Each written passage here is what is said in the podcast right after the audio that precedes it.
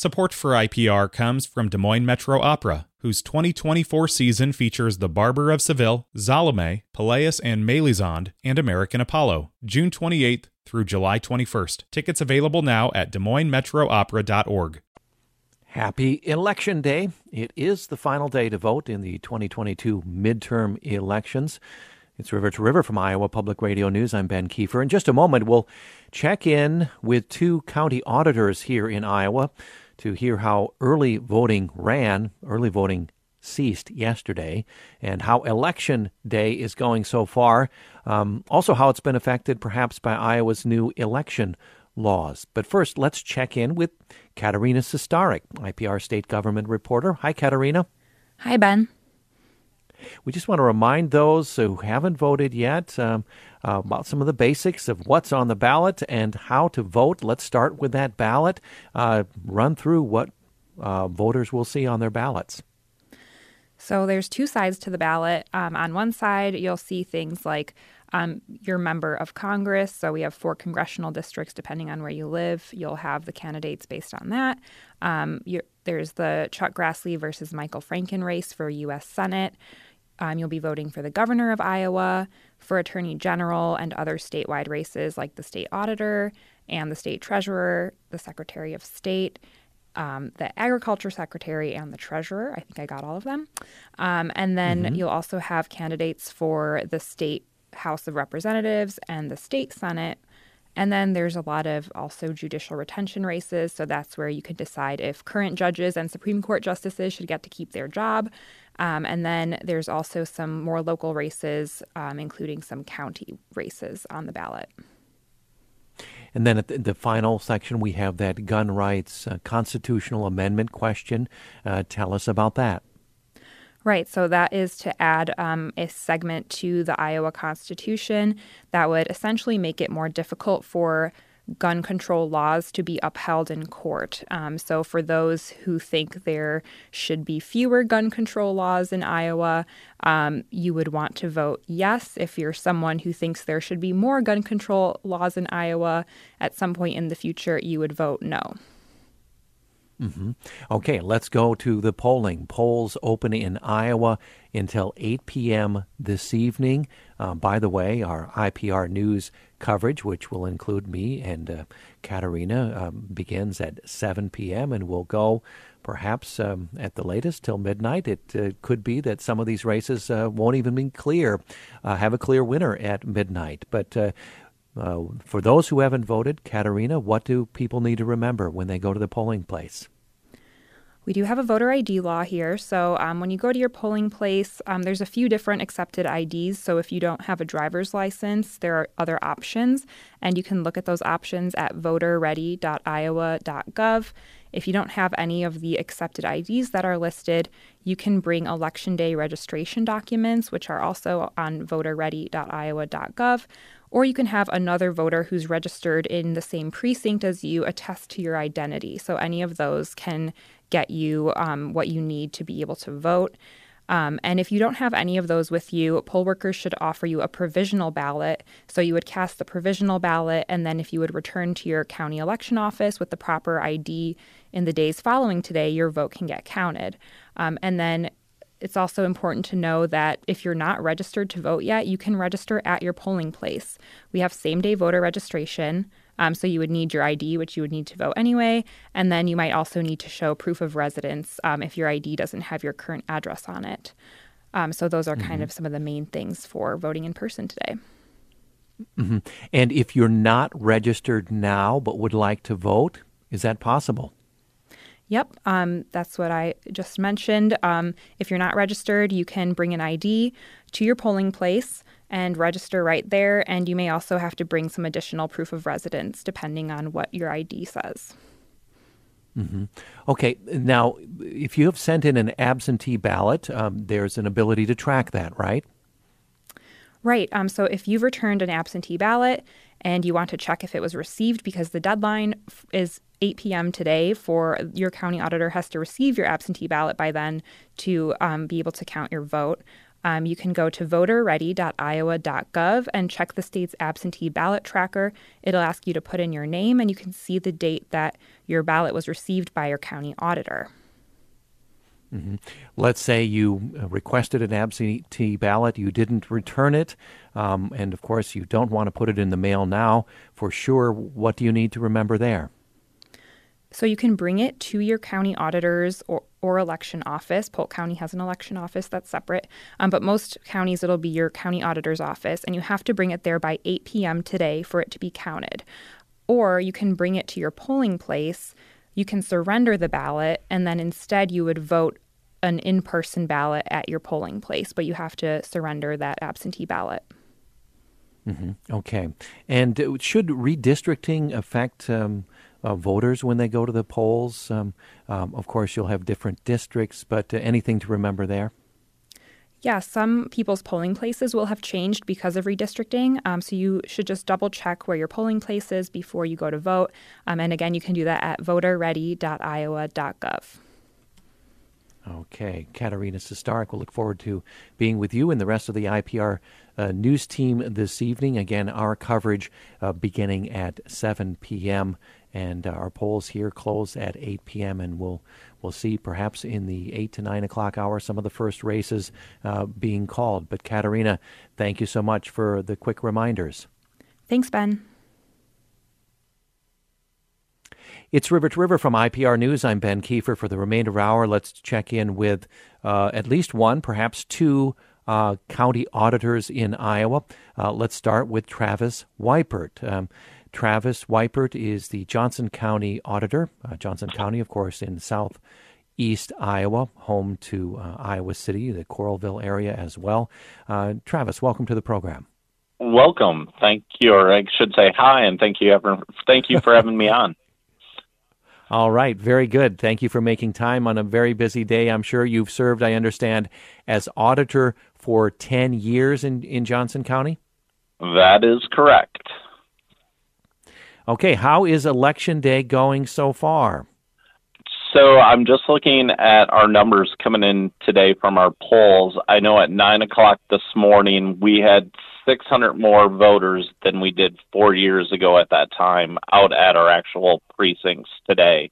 Um, we noticed uh, a lot of them are rural precincts and they're um, heavy Republican precincts, but that also doesn't surprise us because we expected those folks to go to their polling sites or precinct and not vote absentee.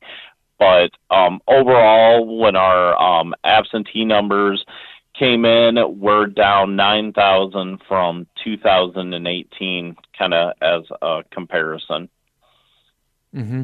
Okay, we did an IPR analysis of data from the Iowa Secretary of State's office found that the number of absentee ballots in the state had received as of Monday of this week nearly 40% lower than the total number of absentee ballots received in in 2018, those midterms. Uh, so that sort of matches uh, with what you're finding as well, doesn't it?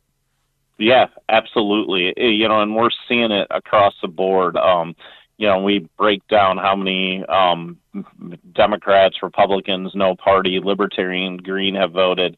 And yeah, I mean, like you pointed out, we see that downward trend as the Secretary of State's office is reporting. Mm-hmm.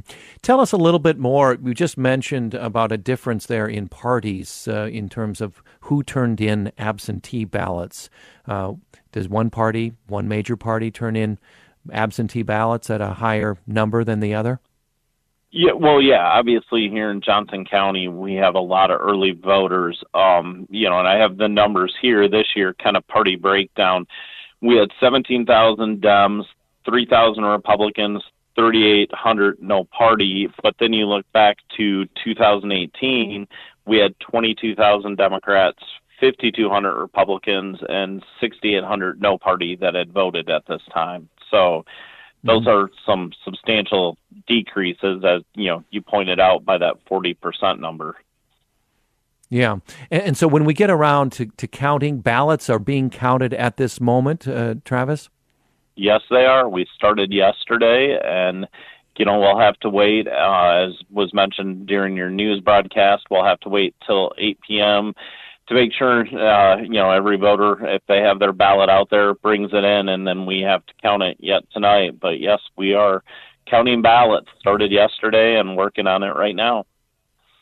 So you're you're counting obviously if it was yesterday absentee ballots, or I'm just wondering That's in what correct. order ballots come in. Absentee comes It- first.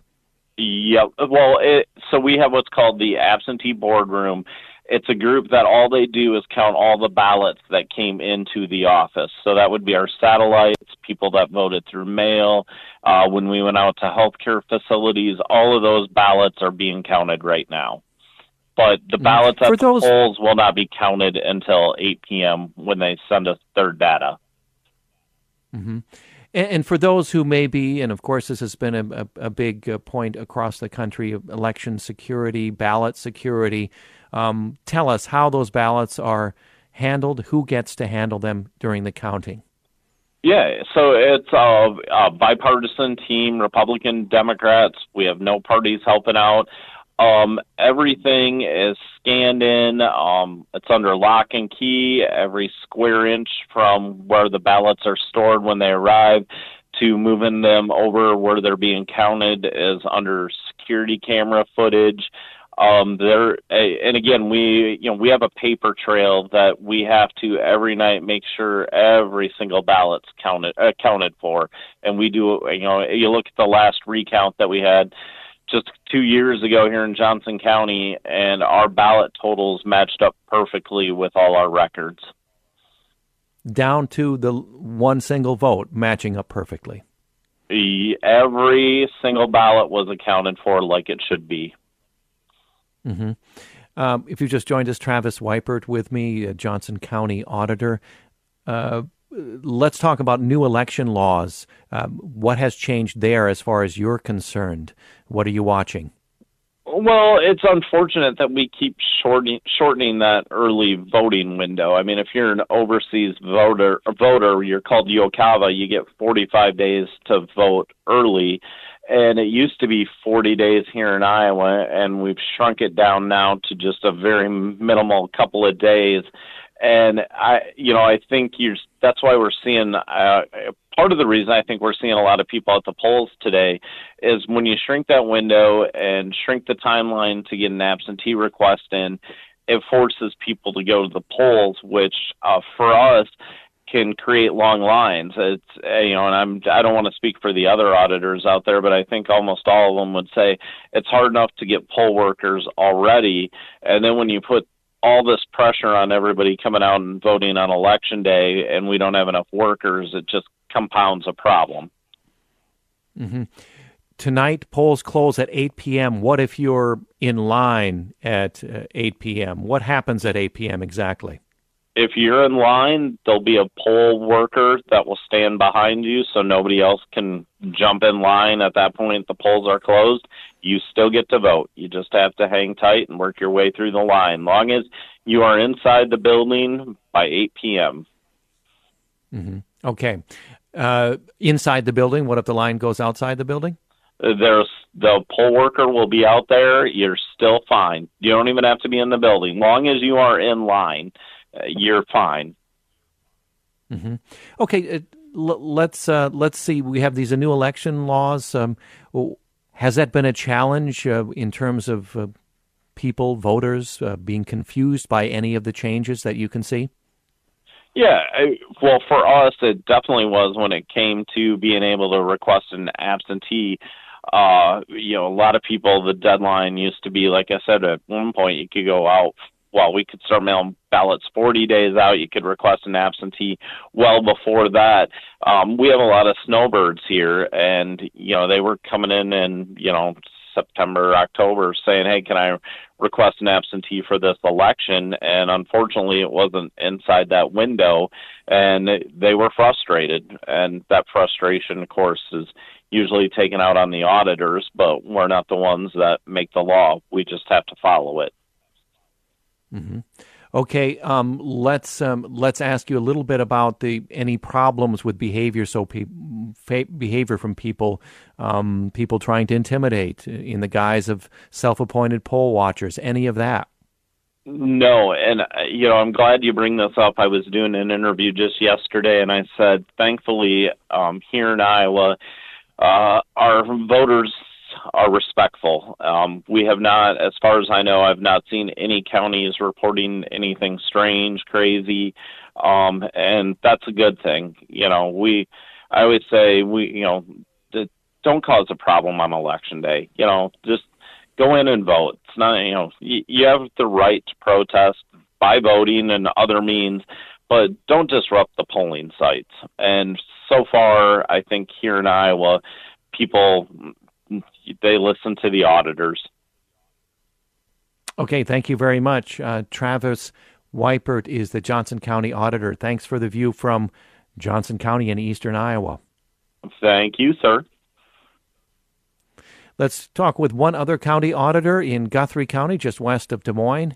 Uh, Danny Fink is with us. Uh, welcome to you, Danny. We have a few minutes to talk. Thank you for making time for us.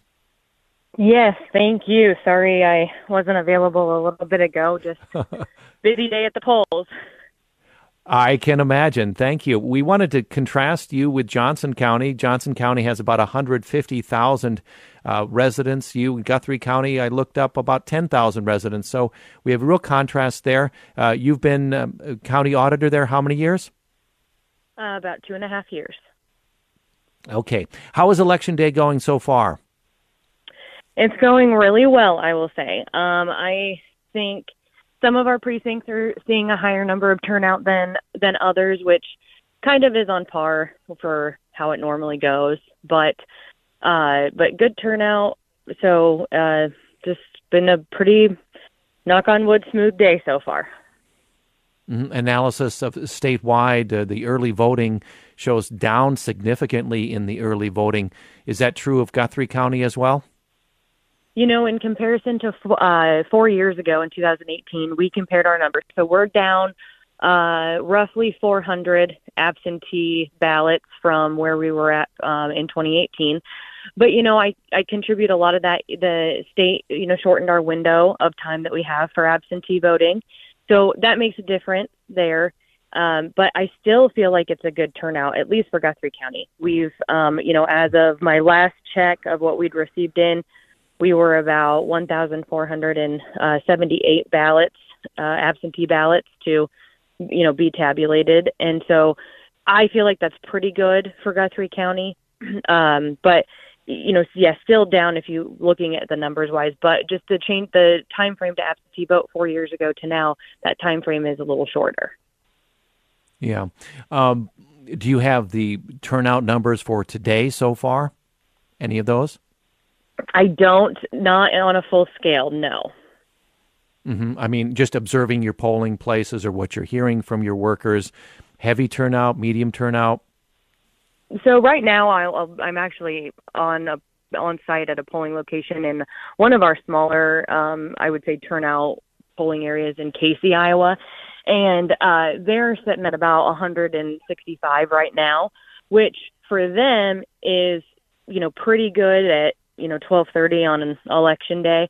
But I know one of our um, you know bigger turnout precincts, which would be in Panora, they when I talked to them at 10:45 last. Um, they had 247 people that had turned out so far. So, which I feel like is really good uh, for them. And now they do have a contested supervisor race. I guess Casey, Iowa also has a contested supervisor race as well. But Casey's more rural, um, just made up of one small town and then all of uh, rural. Panora is made up of a you know larger town and less rural, and and includes part of Lake Panorama. So there's more people right there kind of makes sense that they get a mm-hmm. little bit more turnout than some of these more rural precincts. Mm-hmm. Uh, D- Danny Fink, uh, as the Guthrie County Auditor, what do you see as the biggest challenges? Perhaps you have concerns, the biggest ones you have as this day progresses until the polls close.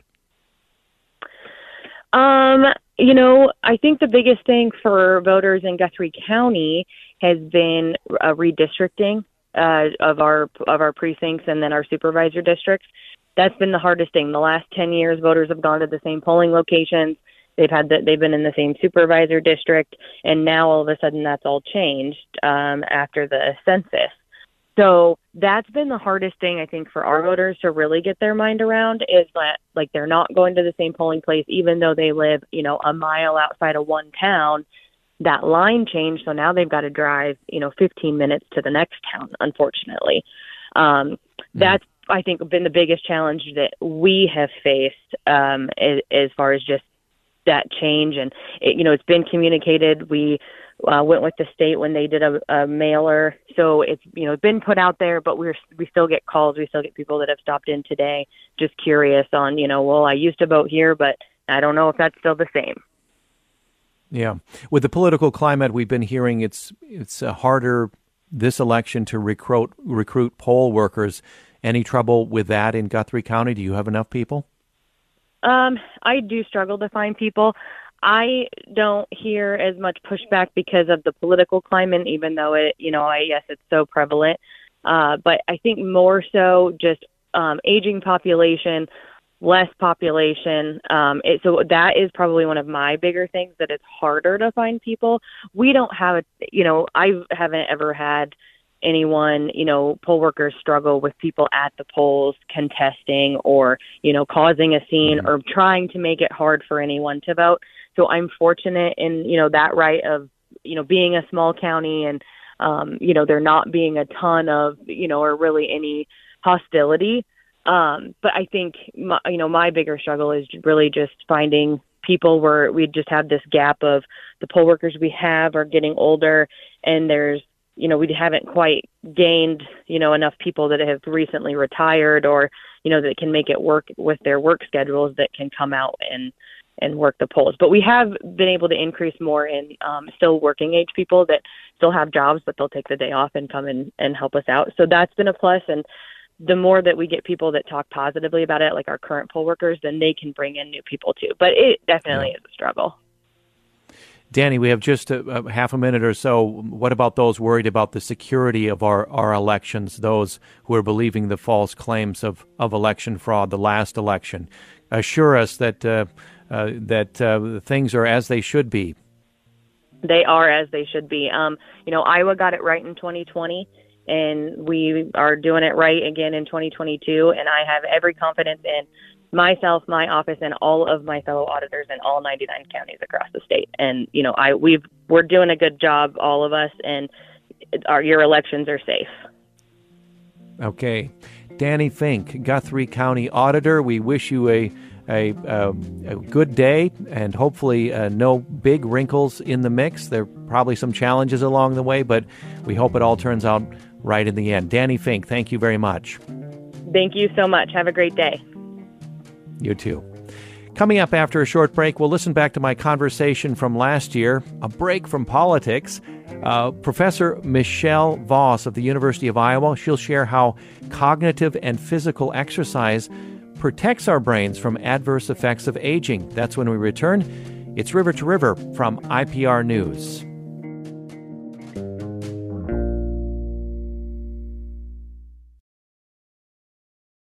Support for IPR comes from Des Moines Metro Opera, whose 2024 season features The Barber of Seville, Salome, Pelléas and Mélisande, and American Apollo, June 28th through July 21st. Tickets available now at Des DesMoinesMetroOpera.org. I'm Rachel Martin. You probably know how interview podcasts with famous people usually go. There's a host, a guest, and a light Q&A, but on Wildcard we have ripped up the typical script. It's a new podcast from NPR where I invite actors, artists, and comedians to play a game using a special deck of cards to talk about some of life's biggest questions. Listen to Wildcard wherever you get your podcasts, only from NPR. I'm Ben Kiefer, and today you're listening to an archive edition of our program. This half hour, we want to dive into some of the latest research on how we can exercise our brains and bodies to fend off cognitive decline as we age.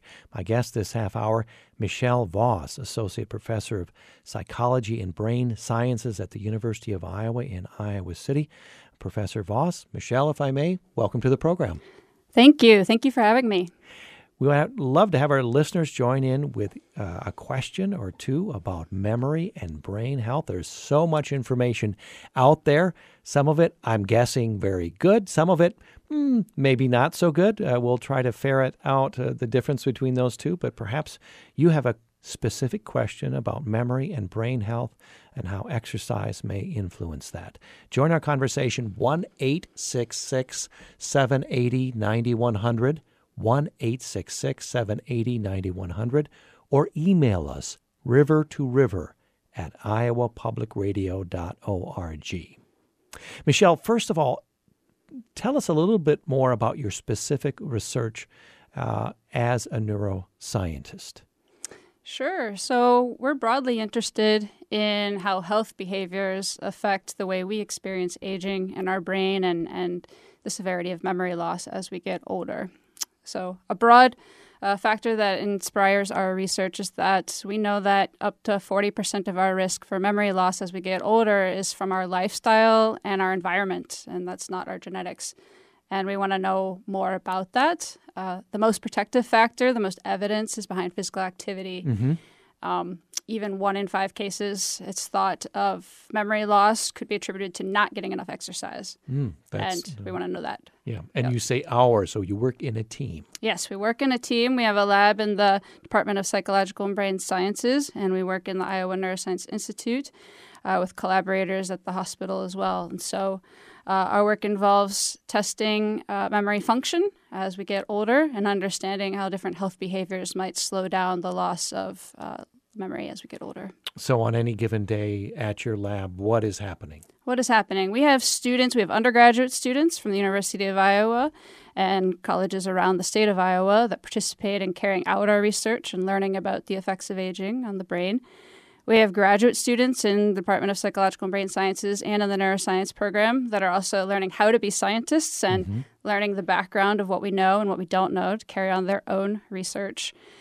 And we have postdocs, so people that have already gotten their PhD and are also sort of learning the, the ropes of how to do research on their own. And then there's me. I come in every day and, and interact and we, we meet and talk about what the evidence is and, and what we don't know and what we know and, and how we can uh, learn more with our research in the lab. Tell me about a study or two that you've been involved in that uh, has uh, been significant in, in recent memory here. One of the studies I think I'm most excited about that's been recent in our lab was a study where we looked at the short term benefits of physical activity. So, understanding what happens right after you're active, and does that give us some clues of why physical activity is beneficial for some people more than it is for others? Mm-hmm. So, one big question in the field is even though we know physical activity benefits our memory, if you look underneath that small benefit on average, there's a large range of benefits. Some people benefit much more than others. And we wanted to tap into whether we could learn about that from learning about the immediate effects on memory. Mm, it turned out that the immediate a, effects did something. help. Yeah, the immediate effects helped memory, and we could tap into understanding who was more likely to benefit from training or exercising over three months from those immediate effects. Mm-hmm. So, to take myself as an example, I love to get some physical activity in the morning before I do this program, before I prepare. Mm-hmm. I just feel that my brain is in better shape. I'm a swimmer. If I have a good hour long swimming workout, I feel like my brain is just in better shape for for several hours. Yeah, yeah, and that lines up with uh, what research has shown that the benefits can last up to about an hour to two hours after a session of yeah. exercise. And that although that's short term, it gives us a glimpse of the changes that may happen if you keep doing that over time. The muscles or the things that are changing in your brain, the neurochemicals that are affecting the structures of your brain, that happens each time. And the fact that you had an immediate benefit might be a clue that that was happening well for you. Okay, yeah. so so the more a person does this exercise to increase this, the the more capacity they, they have, and the, the more mm-hmm. the brain just gets trained to to do that to be in, in, top form. Yeah, we think the more the brain becomes receptive to that physical stimulus. So it takes practice. The brain has to accommodate that that increase in pulse that's happening, the increase in heart rate that's happening. And with practice, the brain becomes more receptive, and there might even be what they think a molecular memory for that benefit of exercise. Let's say you're listening to this and you, you're really not athletic at all. You have the best wishes, uh, best intentions of past years. Mm-hmm. But so, so, any amount, when you slowly increase, check with your doctor and increase your physical activity, um, that's going to be beneficial wherever you are on the athletic scale. Let's just say it that way. Yes, uh, that's definitely what we know that something is better than nothing. Uh, getting out of your chair and doing something will bring you a long way to the benefits that have been seen for memory with aging. Beyond that, it becomes more personal and it becomes uh, listening to your body and seeing what kinds of intensity levels and what kinds of regimens tend to make you feel best mentally and physically day in. Yep. Okay. You can join our conversation, 1 780 9100. Michelle Voss, Associate Professor of Psychology and Brain Sciences at the University of Iowa, talking about how to uh, keep our brains in good shape, fend off cognitive decline with exercise for our brains and bodies. We'll talk about the mental exercise. Perhaps I can talk about that in just a moment. But let's go to our first caller. Patrick is calling. I see on my screen, Patrick, you're at work in the uh, cabin of your combine.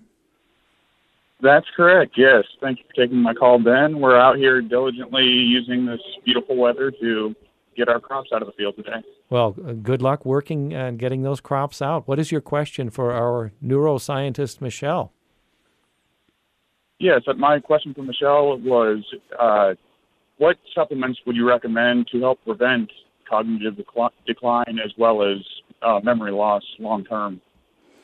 Yeah, so that's a great question. And uh, that's something that's that's still heavy on the radar of of research. Um, the three things that I would say that there's the strongest evidence behind are ways to control blood pressure. So ways that you can control blood pressure will reduce potential damage to the brain as pulse gets higher, and that's been shown to benefit uh, memory and, and cognition as we get older. And then beyond that, then there's really about behaviors. It's it's staying socially active, staying mentally active, and staying physically active. Uh, when we get to supplements, it becomes more personal. It becomes an interaction of the, the other things that are in your diet and and the other lifestyle factors. And so I'd say there's there's a lot more work to be done, and there's there's no great evidence for any one supplement to to, to do the trick. Mm-hmm. Patrick, if you're still there, have you found a way to keep yourself sharp? Do you have a, a secret just based on personal experience? I do. Yeah, I've uh, noticed uh, more cognitive benefit from sauna and cold bath, mm. uh, both at 170 degrees for the sauna and anywhere from 45 to 55 degrees for the cold bath. But I also have utilized float therapy extensively in the past several years, floating in a large Epsom salt bath, and found that to be very beneficial as far as decreasing heart rate and blood pressure and other uh, life stresses. So. Wow. Uh, does does that uh, Michelle? Does that practice make sense? In yeah, yeah. Research? I would say one of the emerging areas of interest is is this idea of whether physical activity is really just a snapshot of of having our body adapt to a stressor, a short term stressor that our body can learn to adapt uh, similar like dipping into a cold cold bath or going into the sauna. Uh, when we have to adapt to that short term stressor, then we keep our bodies sort of in tune and, and regulated. Uh, and so it's similar to how physical activity may be beneficial. All right. Patrick, we'll let you get back to your work there on the farm. Thanks for calling. Thank you very much. Have a great day. You too. Patrick uh, dialed 1 780 9100. We have another 10 or so minutes uh, with Michelle Voss, neuroscientist at the University of Iowa. Let's switch over, if we could, to uh, give us an, an, idea of the mental activities and exercises we might like to do, which have the science behind them, the data that shows doing this or that mental exercise may maintain our, our mental health and prevent decline. Yeah, so so we have some research in our lab as well where we're looking at uh, what types of ways can we stay mentally active to stay sharp uh, day in and day out outside the lab. Uh, with this research, what we found over time and, and from other studies is really it's it's about variety and keeping it challenging. So try not to let yourself get into the routines of doing things that are very comfortable and that you learn really, really well. Those can be great to do to have a lot of confidence, but to keep yourself learning each day to try to get outside of your comfort zone. And they've seen that the volume of activities is not as helpful as the variety of activities mm-hmm. that you do. Okay, so get out of your comfort zone, challenge yourself uh, every day. I wonder if your your extras, uh, your studies or studies you're aware of look into, you know, uh, people who are. I'm just spoke about the, the passing of Iowa's longest serving Congressman Neal Smith, lived to 101. I interviewed him uh, when he was 99, yeah. uh, not too many years ago, and uh, he was very sharp. Um, I mean, you can't say for individuals what, what made a person sharp to the age of 100, uh, but do you study these types of people? Is that studied? We don't. I mean, those are those types of stories are and those types of people are the inspiration for our research. Though, I mean, you know, when we see someone that has really been able to embrace aging and and stay mentally sharp uh, throughout their life, um, and and then we see others that that that take a sharp turn earlier than they may have needed to and that's really the inspiration for understanding what are the common principles that, that might be able to, to a help us. A sharp us. turn, you mean what? A sharp turn downhill. Some people yeah. may have, mm-hmm. we know, we, we all know people that uh, seem to start to to become a little slower and, and, start to lose memory, let's say in their 60s, whereas others, like you said, are, are, are just as sharp as they were in their 60s and their 90s. And really, what is behind that variability? Um, uh, and the fact that lifestyle factors can make a difference is is inspiring. But how can we make it affect us? Yeah. For those sharp turns, what might be typically behind a sharp turn downward? A, a huge stressor in your life, the death of a spouse, I can imagine. Yeah, stressors can have a big impact. And, and when I say sharp, so there, there are different trajectories or different paths people take. Some have a slow, uh, slow decline that, that might be sort of, um, you know, under the under the hood that they didn't detect earlier. Others can take a sharp turn and and one thing that's behind that is is there may be pathologies building in the brain that that could cut off your memory, but you're finding ways to work around that. But when a stressor happens, you sort of unmask that that, that pathology is building up in the brain, and then all of a sudden you have that memory loss uh, occur. Mm-hmm. Yeah. Let's go back to our phones. Uh, Bridget is joining us from Cedar Rapids. Uh, good afternoon, Bridget. And uh, what is your question, your thought, your experience about brain health and keeping our brains sharp as we age? Hi. Um, yeah, I'm a 24 year old uh, here in Cedar Rapids, and I've been struggling with memory and cognitive decline for the past year about. Um, it's seeming more and more like it's due to sleep disorders, um, I'm also experiencing long COVID, so this has kind of just exasperated the, the problems. But I really struggle to identify what is something that is more just for the average person trying to prevent, say, Alzheimer's or future memory loss, and what is something that's going to be really um, impactful for me as a young person who's already experiencing some memory problems. So I'm wondering if any of your research has touched on that, um, or what what you may think about that. Mm-hmm. Okay, mm-hmm. Michelle, what can you what advice can you give to Bridget? Yeah, that's a great question. So, you know, as stressors start to build up, and, and when you're when you're in the younger stages of life, um, I think I would you know I would look to trying out different routines that work for you. Um, trying to find ways that are enjoyable to be active. The best type of activity is is what you enjoy, and to listen to your body and to be in touch with a primary care physician and, and to understand the the you know what you might be able to do to have a little more energy each day but mm-hmm. and and we assume bridget that you, you've been to your primary care physician about this yes yes seeing a lot of different doctors uh, here in the corridor so well yeah good luck with that um, uh, thank you for calling bridget in cedar rapids Thank you so much. Thank you. Let's we talked about some of the things you can do mentally, keep yourself challenged on a day-to-day basis no matter how old you are or physically active. Um, but what about the things we know that are detrimental? It may seem like no-brainers, but maybe to emphasize those things. What about what about alcohol? What about cannabis, mm-hmm. for instance? I don't know a lot about cannabis. Uh, know that alcohol uh, can be good in moderation, but in moderation, we probably could apply that to other things. Um, and the things that can be detrimental, uh, sitting. So, one of the new uh, emerging ideas there is that yes, we can have a lot of benefit from those small you know workouts that we do in the gym but if we go into the office and or wherever we are and we sit all day could that be counteracting the benefits that we just saw so does that speak for the trend in standing desks and yes. so forth yes, yes. And that speaks also, the trend in standing desks speaks to our ability to learn through science the benefits and the drawbacks for different ways of being active. So now we know that it's really not about standing all day, it's about standing up and down mm-hmm. and having variability.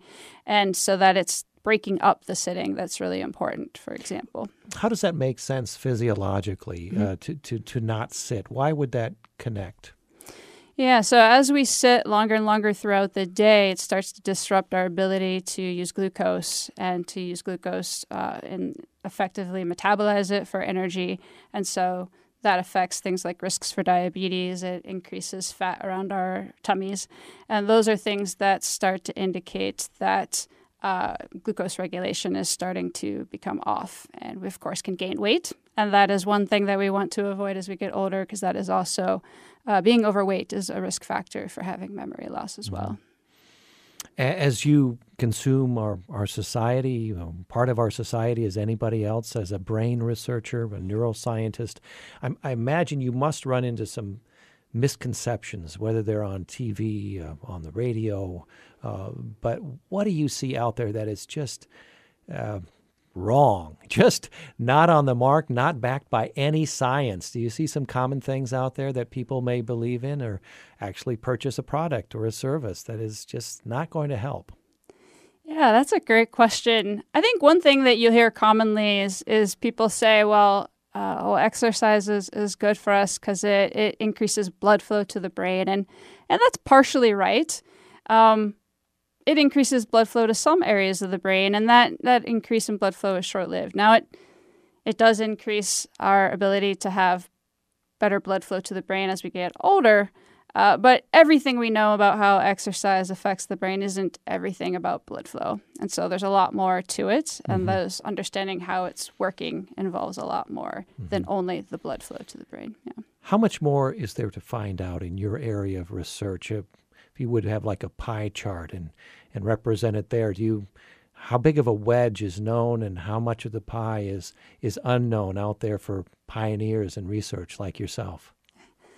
There's a lot unknown. So what we know is a little is better than nothing. Something is better than nothing. So we, I think we know that physical activity protects us from having a, a risk of Alzheimer's disease and losing our memory. And that we can do other things like staying mentally active and socially engaged, and that our lifestyle has a big impact on our risk. What we don't know is how to tune that to the person and the other factors around us in our environment. Mm-hmm. Um, and so, you know, we had a caller talk about sleep disruption. That's also something we know very little about. Uh, how does how much we sleep or how well we sleep impact the benefits we get from physical activity? Um, what are other things in our diet and supplements? We had another caller ask about supplements. So, yeah. what are other things we can do? Uh, we know very little about how these combinations of, of factors can come together. What about when we talk about mental activity? What about meditation. Mm-hmm. Do we know that's beneficial or certain types of meditation? Yeah, there's it's emerging. There's more and more studies that are looking at meditation.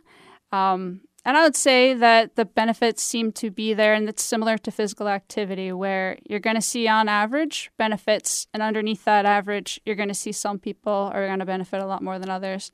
Certainly, mindfulness has a lot of benefits uh, in terms of calming anxieties and being able to sort of have your attention uh, be more in tune to every day. Um, and that is something that's important for aging because as we get older, we are more susceptible to distractions. Mm-hmm. And so the benefits of meditation and mindfulness uh, may come into that ability to tune our attention in when we need it. Michelle, I want to play genie, as I love to do with uh, researchers that we have uh, working on fascinating things such as yourself. Uh, I am a genie. I can answer one unanswered question in your field of research. What would you like to know? One question is all you get. What can I uh, track on my watch to tell me if physical activity is benefiting my brain? so you want that as a as an app or part of your your Fitbit or yeah, whatever? Yeah, the brain is hard to reach. It's in our skull. We can't see it. Uh, we don't have good ways to track whether our day to day activities are are being beneficial for our brain and preventing us from those long term outcomes we don't want to avoid, like memory loss. So mm. I'd love to know what are the ways that when we understand how it works, then how do we you know have devices to, to track and, and, and see if that's if that's happening on a day-to-day basis. Do you think one day we'll have such devices? So someday soon in our lifetimes perhaps? I think so you think so? Yeah. That sounds like a pretty positive, positive answer. I hope so. I hope so. well, thank you very much. Michelle Voss, Associate Professor of Psychology and Brain Sciences at the University of Iowa. Uh, we loved having you come in and tell us about you and your team's uh, research at the University of Iowa and answering our listener questions. Thank you so much, Michelle. Thanks so much for having me.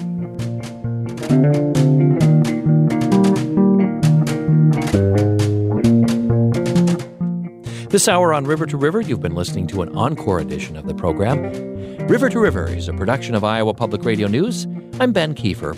Thanks for joining us.